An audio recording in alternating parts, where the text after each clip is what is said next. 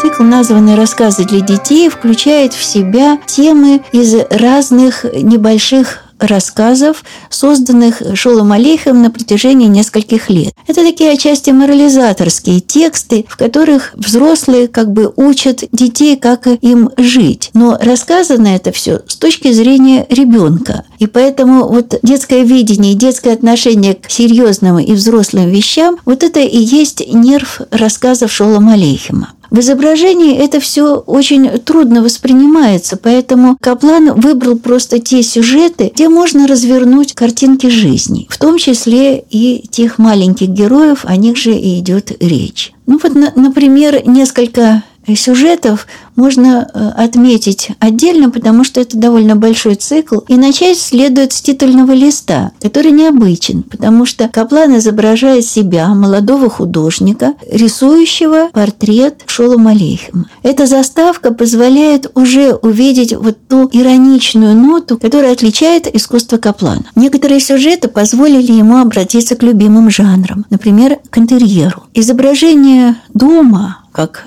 символа человеческого счастья, место, где он обретает покой и любовь своих ближних, где он защищен от всех бурь большой внешней жизни, Дом и интерьеры дома всегда глубоко волновали Каплана, и он старался быть внимательным к деталям, из которых складывается этот домашний интерьер. На первый взгляд кажется, что он бесконечно повторяет практически одну и ту же комнату, где есть дверь, два окна и самые необходимые предметы – старинный буфет, старый шкаф, старый стол, за которыми, может быть, сидели предки. Вещи живут очень долго и часто переживают тех, кто их создал и среди которых они находились. В одном из э, изображений, связанных с рассказом «Предпасхальная миграция», как раз изображены четыре интерьера.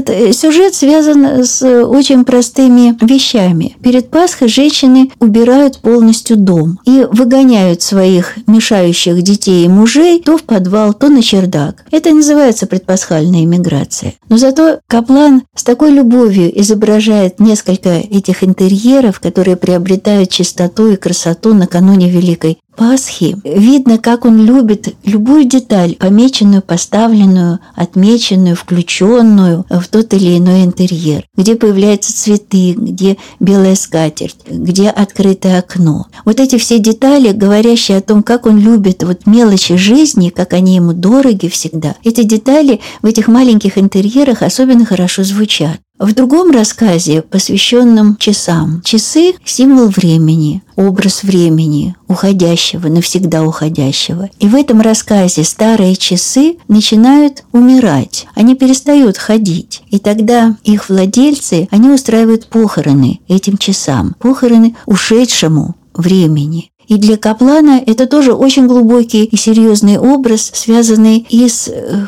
уходящей жизнью. И здесь то же самое. Казалось бы, в простых предметах, в простых деталях он увидел и воплотил вот эти очень важные для каждого человека вещи. Помни об уходящих минутах, помни об уходящих часах. Не делай зло, делай добро. Вот такие простые истины опять дают возможность соприкоснуться мировоззрению писателя и художника Шулам Алейхима и Каплана.